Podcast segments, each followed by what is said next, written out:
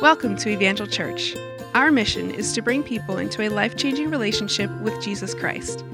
For more information, visit us at evangelchurch.com. Amen. To God be the glory. Amen. Did you enjoy the choir this morning? Amen. Amen. It was pretty fantastic. Well, we are so excited. We are three weeks back from Mexico, and we're so excited for what God's. I know Guatemala just got back. Welcome back, Maria. the kids are in Guatemala right now. Our youth, our we call them the Ferocious 14, are in Guatemala right now. They are doing a kids crusade as we speak. So we're praying for them that God would meet them and bless them. Um, and I wanted to share a little bit of what God did in Mexico with us. I, I would love to tell you everything but we would be here until Jesus came back because he did so much. Every day was a story, every day was an adventure. So we want to share with you some pieces of it. I put a slideshow together to show you. But what I want to really do this morning is introduce you to the amazing missionaries that we work with in Mexico. They happen to be here this morning. Chris and Julie Albuso, along with Nathaniel and Andrew Albuso, are in the front row over here. So can we welcome them, church?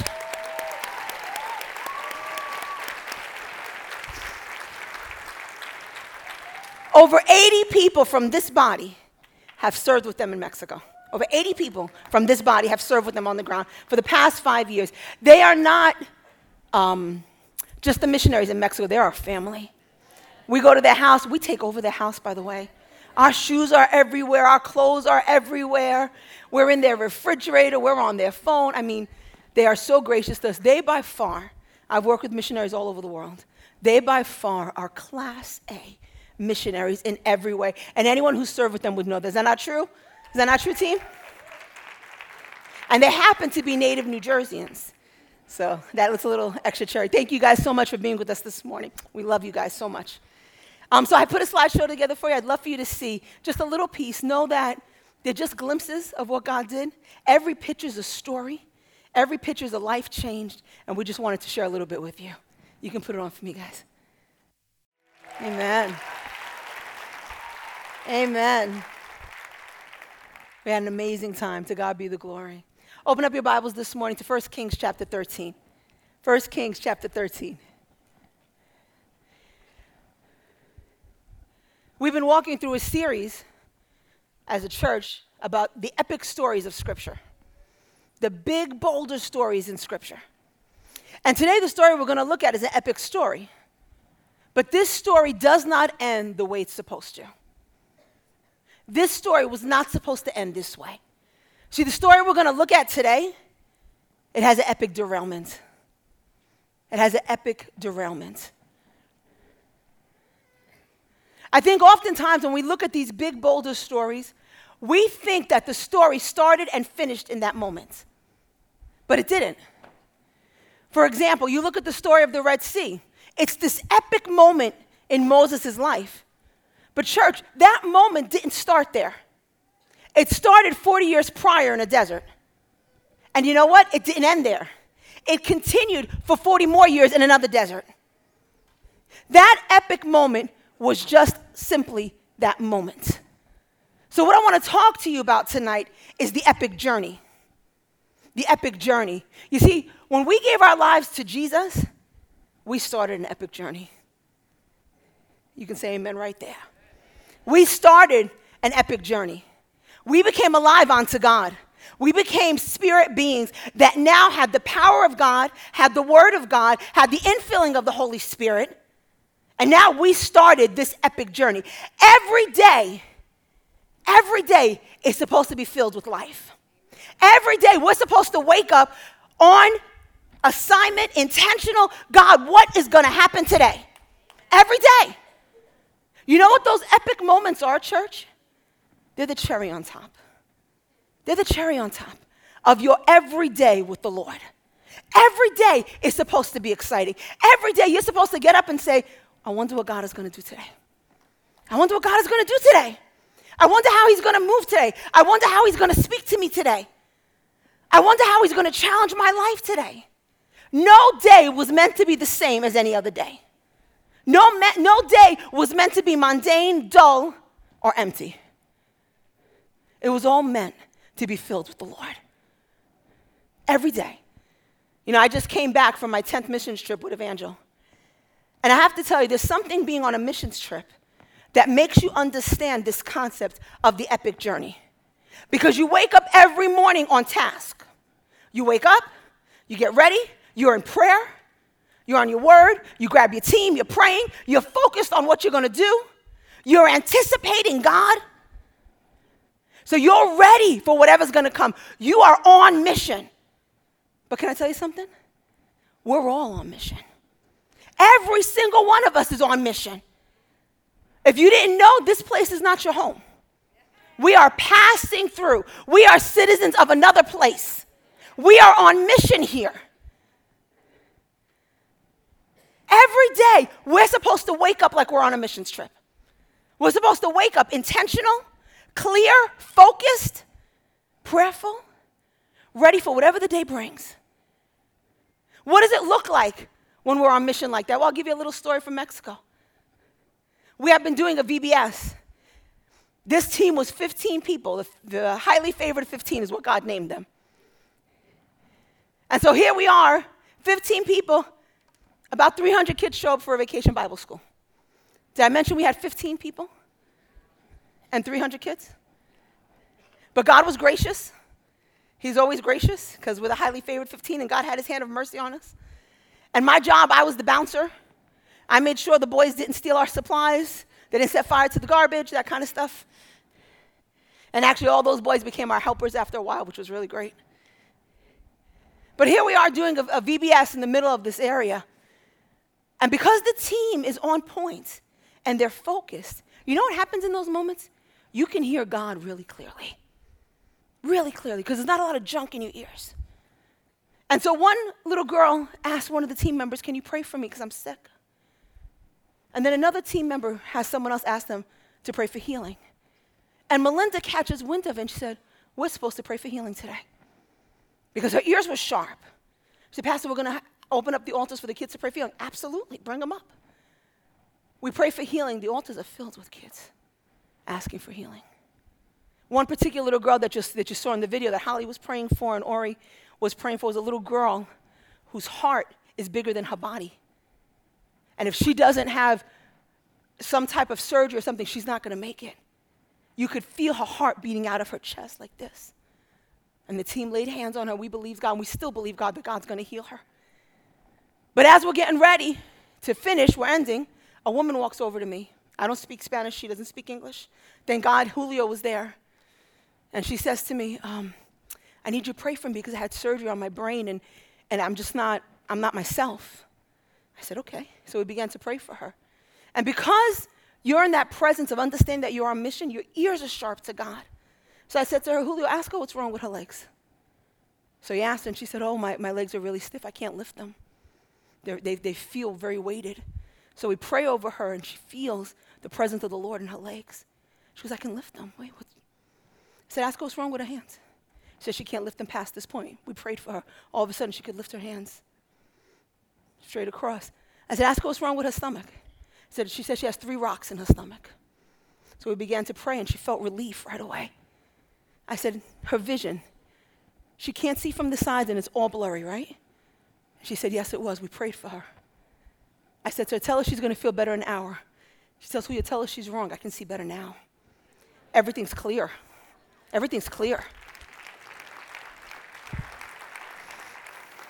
The next day for VBS, she came walking at us like a wooden soldier, arms up, legs up. Why? She wanted to show us how healed she was, that she was still feeling better. When you're on mission, your ears are sharp, your mind is sharp, you're clear on what God is doing. And God desires for us to walk like this every day, church, not once in a while. He doesn't want us to live in the monumental moments. He wants us to live in a daily, revelational relationship with Him. And so, the story we're going to look at today, I want you to watch it carefully. I'm going to tell you the story.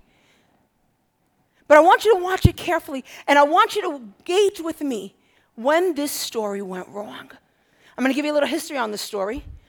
King David has died, and his son Solomon, his son with Bathsheba, becomes king of Israel.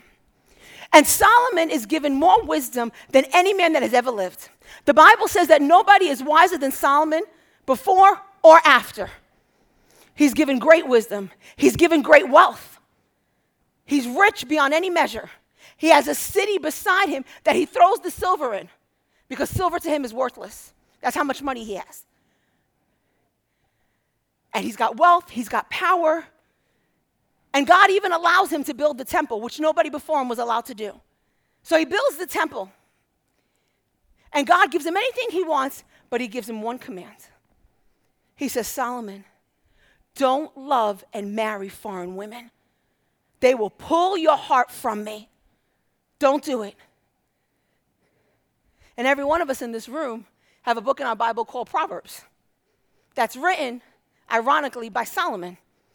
And there's a verse in the book of Solomon, in that book, that says, Guard your heart above all things, because out of it flows the issues of life.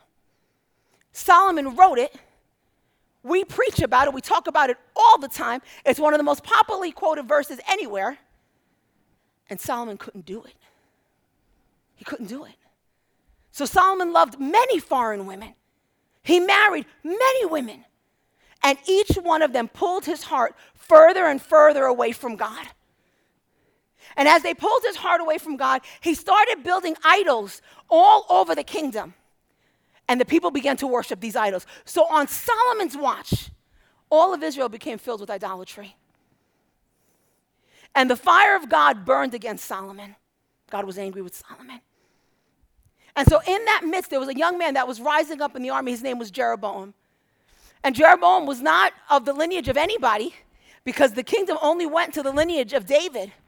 But Jeroboam was not. And the prophet of God went to Jeroboam and said, The Lord is angry with Solomon, and he's going to take the kingdom from him, and he's going to give it to you. He said, But he's going to give you 10 of the tribes. Two of them are going to go to Solomon's son Rehoboam. And the only reason that's going to happen is because God made a covenant with David, and God's going to keep his word. How many know we serve a covenant God? Amen? So he made a covenant promise to David, so he's going to honor it. Rehoboam is going to get Judah and, Be- and Benjamin, and Jeroboam gets all the other 10. And so when Solomon dies, that's exactly what happens. Jeroboam gets the 10, Rehoboam gets the 2. They go on to rule their kingdoms, and then one day Jeroboam begins to get very insecure. He says, What happens if these people that I'm king over start to want to worship in Jerusalem where Judah is? What if they go there and then all of a sudden they want to be under an heir of David? They're going to turn on me, they're going to kill me. And so he decides to do something different. He begins to build golden calves and idols all over Israel again. And he fills the kingdom with idolatry. He makes an altar and begins to sacrifice on the altar to these golden calves. And he tells the people, don't go there to worship, worship here. And so the people do it and they begin to worship there. And they turn their hearts from the Lord. And now God's anger comes on Jeroboam. And this is where our story picks up today. And I'm going to tell you the story for the sake of time. As he's worshiping there, as he's putting idols and he's putting incense on this altar, God sends a man that we have no name for. He simply named the man of God. How many like that identity? Amen? He's simply called the man of God. We don't know his name, we don't know anything about him. We just know he's the man of God. He shows up at the temple and he rebukes the altar and Jeroboam. He says, Altar, altar. God is going to raise up Josiah to take all these priests that have led the people astray and he's going to sacrifice the priests on this altar. And he's going to bring righteousness back into this kingdom. And this altar is going to split in half as a sign that God is behind my word. As he does that, Jeroboam hears him. He stretches his hand in anger. He says, Arrest him. And as he does that, Jeroboam's hand shrivels back to his side. And all of a sudden, the arrest him became, um, Can you pray for me? Can you ask your God to heal my hand? And the man of God does, and God heals his hand. And as he's doing that, the altar splits, just as the man of God said and it shattered to the ground. And this is in awe of everyone that's watching. And the king says to him, Listen, Can you come and eat at my table and I'll, and I'll give you a gift for coming today? Because he's trying to make nice all of a sudden. And the man of God says, No. I've been given very strict instructions from the Lord. I'm not allowed to eat or drink in this place, nor am I allowed to go back by the same road I came. I have to go a different route. So he leaves. As he leaves, some of the people that were there go back to their homes. Two boys in particular go back to their home. And their father is called the old prophet. Now, the word old here is not necessarily about age. What it means is it's a man that no longer hears God. He's not a current prophet. God's not speaking to him anymore. And so they go back, and the old prophet says, What happened? He tells them everything that happened about the altar splitting and the hand and everything. And he goes, Did you see where the man went? We did. He went this road. So the old prophet gets a horse, a donkey. He saddles his donkey. He goes down to the road. He finds the man of God right outside town, sitting underneath an oak tree. He goes up to him and says, Are you the man of God that went to Jeroboam? He said, I am. He said, Come back to my house and eat something. He said, I can't. I've been given very strict instructions from the Lord not to eat and drink in this town. And the old prophet looks at him and says, But today, an angel stood before me and told me to take you back to my house. And the scripture says in parentheses, but he was lying. He was lying. And so the man of God believes him. He gets up, he leaves, he goes back to the old prophet's house. They're sitting at his table eating. And the old prophet, who has not heard God in years, all of a sudden hears God. And he turns to the man of God and he says, The Lord rebuke you because you have come against the word of the Lord and you have not honored the instruction you've been given, your body will never go back to your country. You will die here. They finish eating. The man of God leaves. On the road that he's traveling, he's met by a lion. The lion kills him.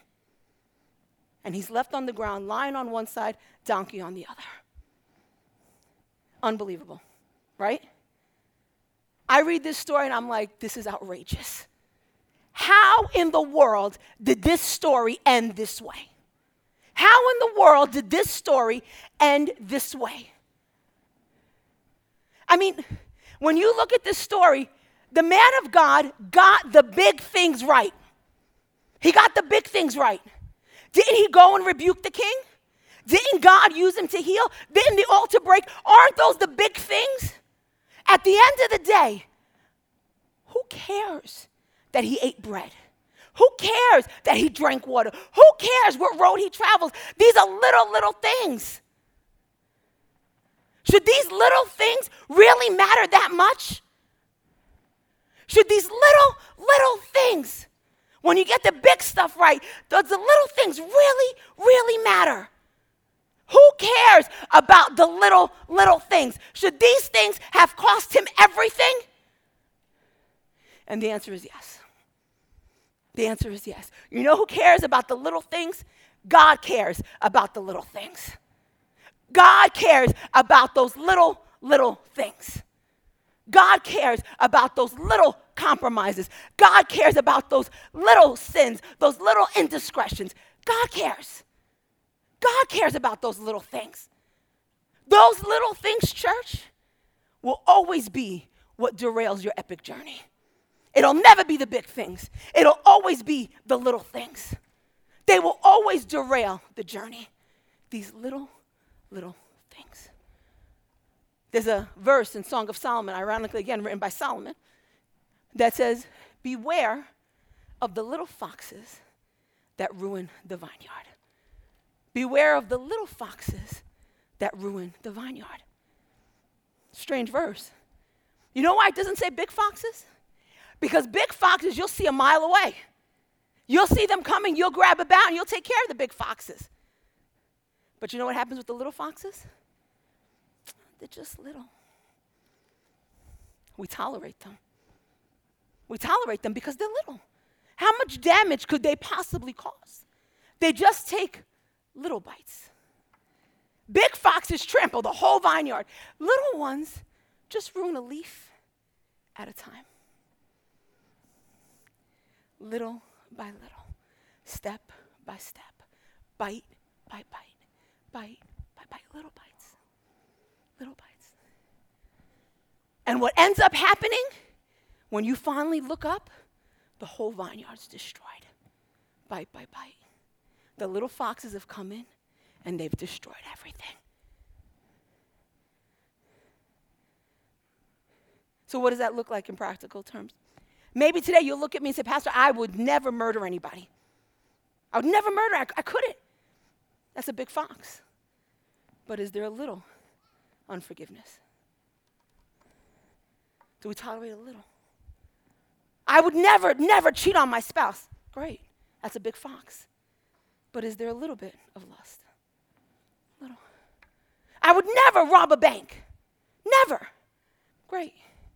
But is there a little dishonesty? Is there a little? Because these little foxes are what ruin the whole equation. Little by little, step by step. These little foxes come in and they destroy everything. Everything. So you have to understand something this morning, church, that 95% obedience is still 5% disobedience. Let me say that again. 95% obedience is still 5% disobedience. And I'm having come today to add this condemnation to us. My heart is that we would walk out convicted. Because that's my job as your pastor.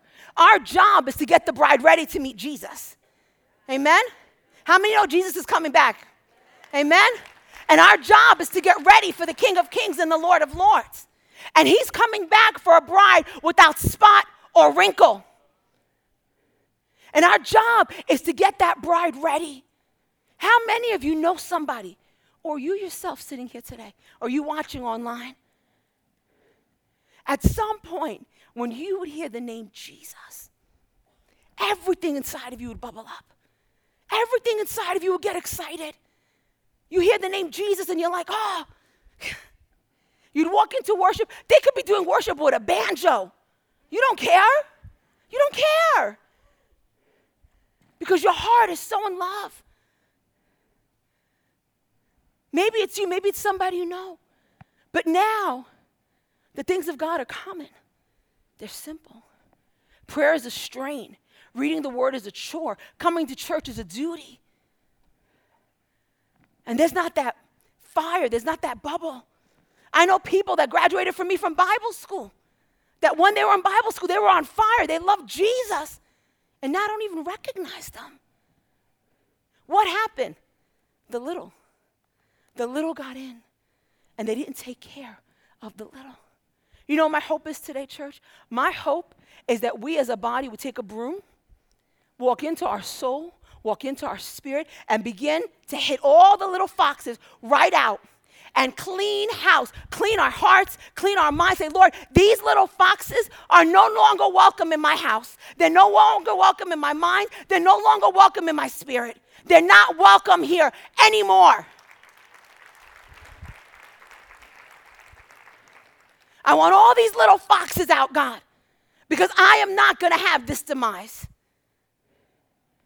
I'm going to walk in everything you have for me. I'm going to walk on this epic journey and I'm not going to have an epic derailment.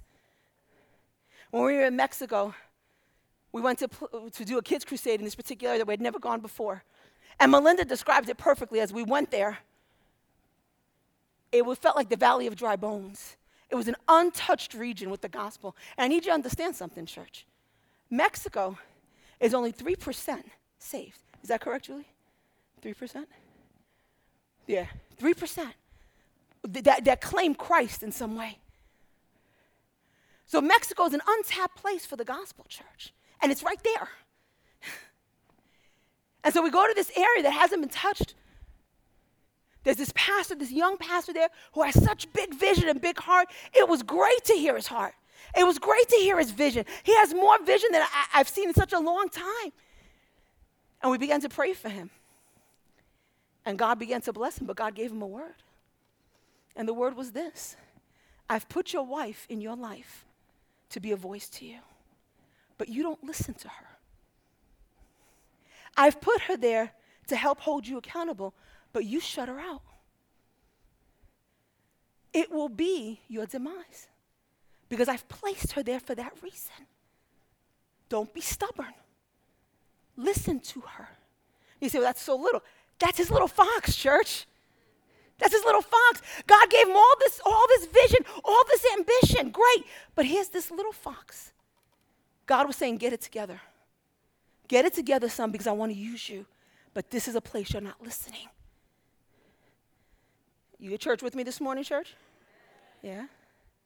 Feeling all right? Amen. It's important for us to understand the times that we're living in. It's important. We are living in a prophetic time, church. Every day the world is getting worse. Amen? Every day. You don't know if you can go to a movie opening. You don't know if you can go to a mall. You don't know. Every day you're like, what's the next deal? What's the next target? What's, what's the next place that's unsafe? Amen? You worry about your kids going to school. You have to pray over them. And we have to understand that the days of the church resembling the world are over. We have been called to be different. We have been called to be righteous. We have been called to be holy. We have been called to be set apart. And the days of the world looking at the church and saying they don't have their act together are over. We got to get our act together. We got to get our act together. We need to begin to do the work of cleaning out our hearts and getting them right before God. You might say to me, Pastor, I don't know how to do 100% obedience. That's okay. I don't either. I do know somebody that does, though. His name is the Holy Spirit. And my job is to give him 100% surrender. When I give him that, he then begins to help me clean that out. He begins to point out things. He begins to say, Child, we got to get rid of this. Let me give you the strength to do this. Let me, and he begins. So you don't have to do the, all the work. You just have to do all the surrender. And allow him to do a work in you so that you can begin to be on this epic journey the way you're supposed to be with no derailment. You know, it's funny in our story today. When did the old prophet come to him? It's very, it's very symbolic. He had left town. So, what does that mean? He thought he was done. He was out of town. He made it. He was sitting underneath a tree. So, what does that mean? He was getting some shade. He was relaxing for a minute. He was catching his breath. His guard was down. Don't think the enemy is not involved in your derailment. Don't think the enemy does not know when to bring the little foxes. He knows exactly when to bring the little foxes. That's when he went to him because his guard was down. But what does the scripture tell us? Child of God, be alert at all times because your enemy, the devil, is walking about like a lion seeking whom he may devour. Your guard is never supposed to be down, child of God. And when it's down, you have to be aware of it. Say, you know what? I, I need some prayer because my guard is down. I, I, feel, I feel defeated. I feel weak. I feel vulnerable. You turn to the Lord in those moments. You don't turn away from Him. You don't try and do it on your own. You turn towards Him so that those little foxes don't find their way. Our, our trip to Mexico, I told you we were the highly favored 15 the Lord gave us. And I told you the trip started with a kiss from heaven, ended with an exclamation point. So our kiss from heaven was really, really, really sweet. We were coming in, we had an hour layover in Houston. How many know an hour layover is ridiculous? So hard, so hard. And I have 15 people to move. I don't even know what gate we're going to, let alone how to get there. We start, we were beginning to take off. I'm like, God, you know what? As long as we're on time, we're good. Well, we weren't on time. We get on the plane, we sit on the plane, five minutes late, 10 minutes late, 15 minutes late. And I have my phone up like it's a magical phone, like suppose that's gonna make the plane take off. So I'm looking, 20 minutes late. There's a problem. And I hear the Holy Spirit say to me, Am I faithful or am I not faithful? I said, Lord, you're faithful. He said, Then put the phone away. So I dropped my phone. It is what it is now. We're in, right? We left 38 minutes late. 38 minutes. I was like, We are going to have to run like crazy people across Houston, Houston Airport. We land in Houston. I pick up my phone to find out what gate we're going to. The next flight is 38 minutes delayed. to the letter. God gave us back every minute we lost. That was our little kiss in the beginning. On the way back, we're coming back, our defenses were down. We were tired. Apparently, a mariachi band moved into our hotel when we were there. So there's a lot of music. The team is all nodding their head. I was like, either we join the bands, I don't really know what we do at this point. We had a whole bunch of baseball players there that decided that they were going to party all night. They had music going, they were drinking. I was like, oh, Lord. So every morning we got up a little tired. So now we're coming home and we're exhausted. We have missions exhaustion, we have lack of sleep exhaustion. We're done, we're exhausted. We get on the plane, we're gonna stop in Houston again, but this time we have a two and a half hour delay. So I'm like, that's pretty good, except this. It's our first entry back into the country. So there's something called customs and immigration. And in Houston, they require you to pick up your bags that you've checked in and check them back in. Not a problem. Two and a half hours. We leave 40 minutes delayed. So now it's an hour and 40 minutes. Still pretty decent. We land, we run through customs and immigration. We split the team in half. Seven don't have bags. You guys go to the gate with Melinda. Eight that have bags, come with me, we'll go get our bags. You have to go to the conveyor belt. It's not like they put your bags aside. You have to wait with everybody else to get your bags. You get your bags, you have to run around, go to the other side of the airport, find where to put them back. We start checking them back in. We're good. We got 30 minutes. We check them in. Julio comes to me. He says, They, they, they flagged John. So, what do you mean they flagged John? He goes, They flagged John. Security took him. So I look, and there's John walking over there with security. I'm like, What in the world just happened? I'm like, Okay. I sent, I said, okay, team, go ahead. I'm to wait for John. Not a big deal. We're good. We got 25 minutes. I text him, John, what's going on? He goes, I've been flagged. So what are they doing? They're to search my bags. Anyone in front of you? Yes, six people. How many people searching the bags? One. How fast is he going? Really slow. I'm like, every answer you don't want to hear. Every answer you don't want to hear. I'm like, John, go tell the guy that our plane is leaving in 20 minutes. He said he doesn't care. Okay. I text the team, hey guys, I need you to pray. Because John has been flagged and I don't know how long this is going to take. Okay, so the team is praying now. They're, they're by the gate and they're praying. I then see the head of security walking by and I'm thinking, here's an opportunity. Maybe I'll talk to him. So I go over to him and I tell him our story. Sir, this is what we're doing, blah, blah, blah. He goes, oh, ma'am, I'm so sorry. He goes, you know what you should do? You should probably go downstairs to where your friend is so you two can miss your flight together. And he walks away.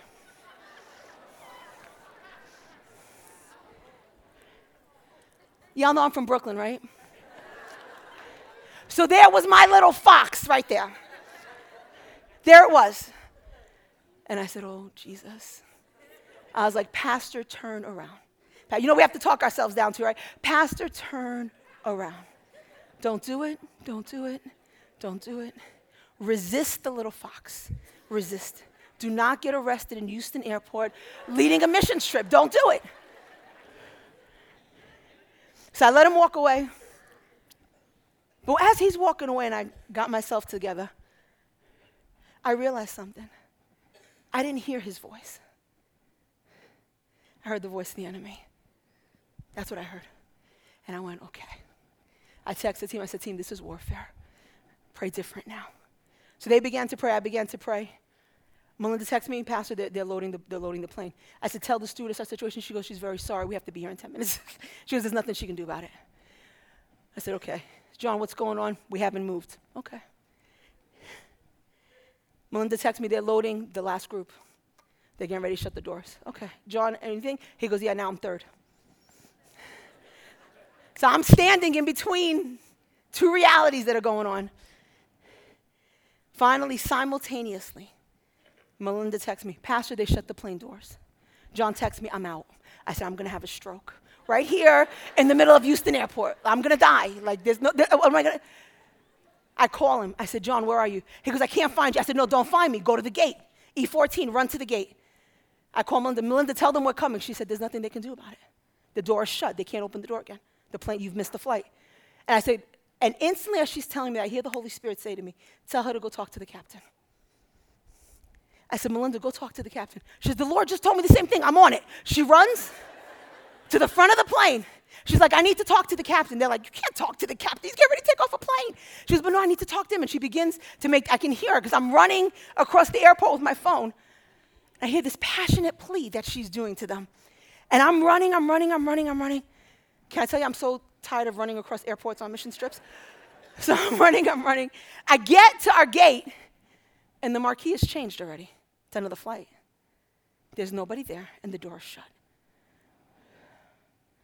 I said, Lord, what do I do? He said, knock on the glass. I start knocking on the glass. I'm like, hello? Hello? I have no idea where John is, by the way. I'm knocking on the glass, I'm knocking on the glass. And this man gets up. Has nothing to do with us. He walks over and he goes, What are you doing? I think it's pretty obvious what I'm doing, right? I'm like, What? He goes, Lady, you missed your flight. Stop fighting. And I looked over and I heard the enemy again. I heard him again. And I said, So don't worry about it. This doesn't concern you. And he said, No, you should, you should go sit down. I said, No, how about you sit down?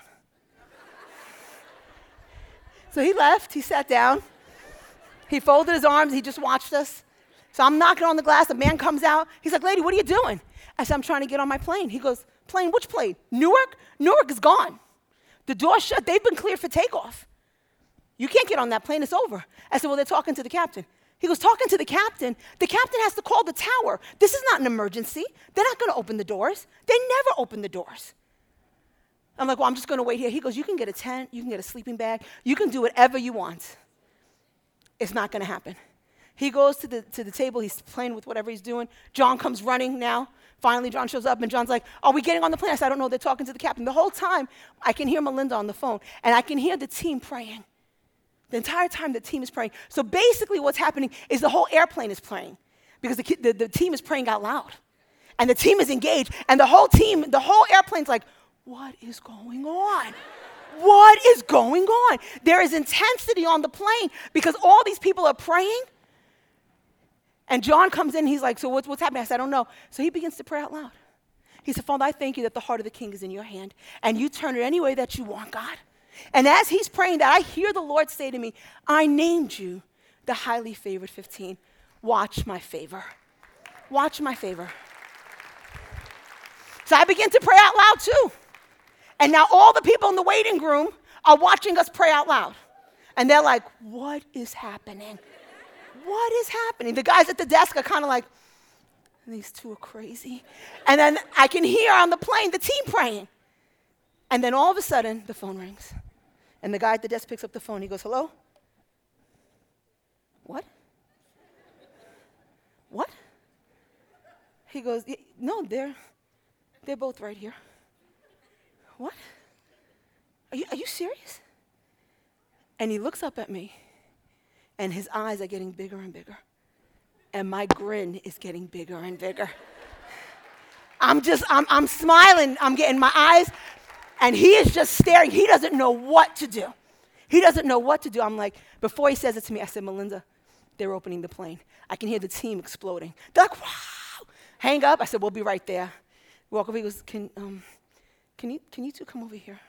Sure. Something wrong, sir? He goes, I need to reticket you. I said, because they're opening the plane? And he goes, he goes, because apparently you know somebody that can open planes.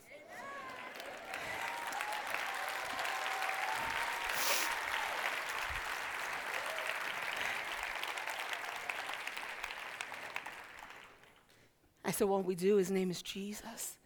And he said, Let me tell you something, only Jesus could open that plane. It doesn't happen. He said, So come on in, let's check you guys in. And we're still rushing because we're still in that rush mode. He goes, Guys, guys, you don't have to rush. Houston Airport has officially paused for you two. Come on board. We get on the plane. As we're getting on the plane, the entire plane begins to cheer. Not our team. Everybody's like, the team is like, Jesus!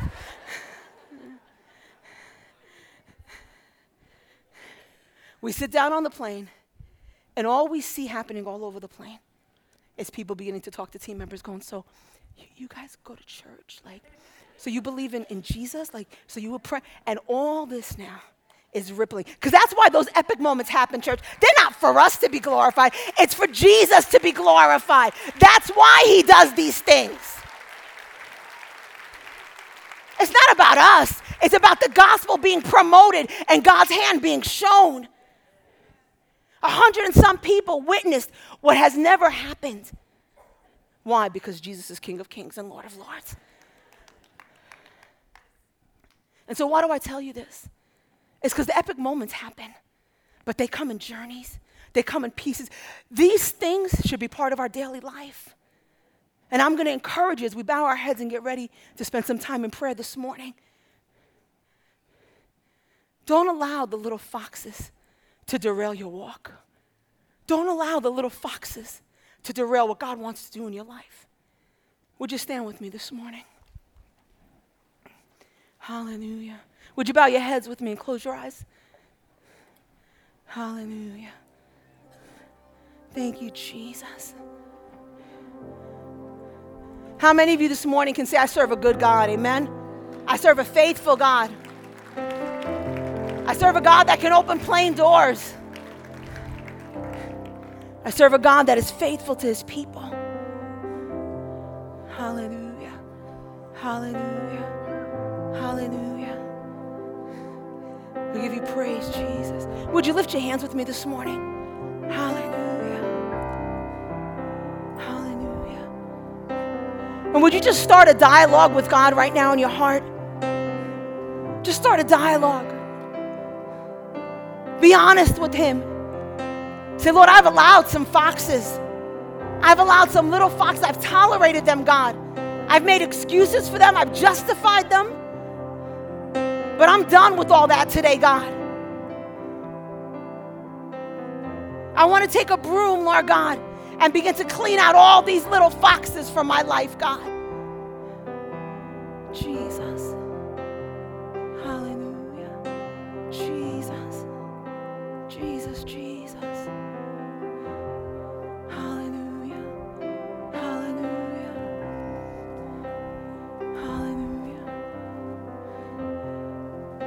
Tell the Lord this morning, God, I'm not willing to live in just 95% obedience, God.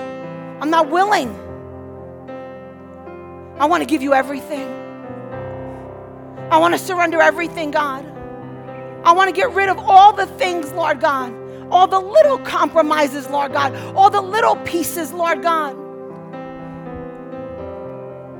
I want to learn from our story today, Lord God, that I can get all the big things right. And if I miss the little ones, it's all for nothing. Jesus, Jesus, hallelujah.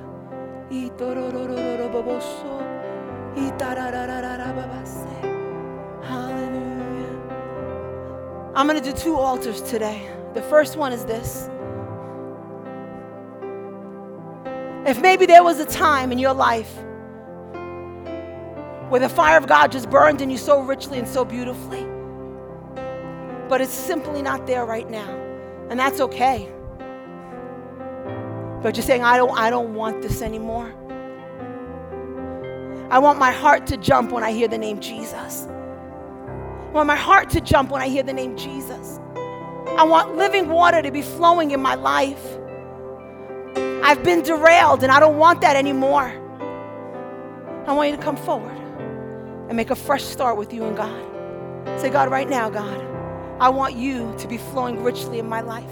Have the courage to come forward today. Hallelujah. Thank you, Jesus. Hallelujah. Thank you, God. That's it. Hallelujah. It takes courage, but God will meet you. Hallelujah. Thank you, Jesus. Hallelujah. Thank you, God. Thank you, God.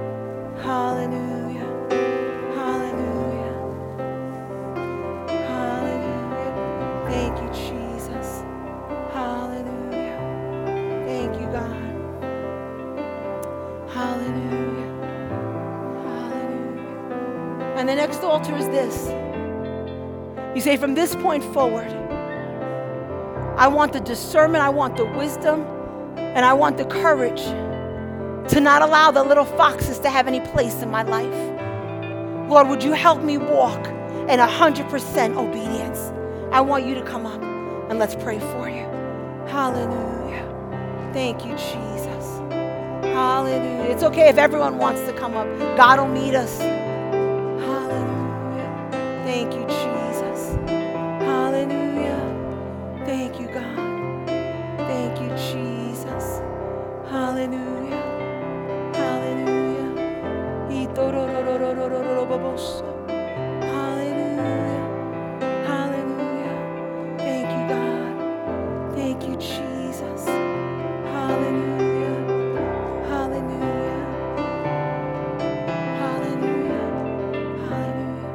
Altar workers in Team Mexico, you're free to begin to pray for people as the Lord leads you.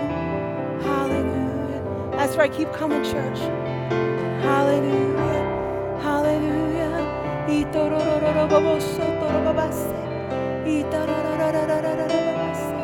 Jesus, Jesus. We'll wait for you. Just keep coming. Hallelujah.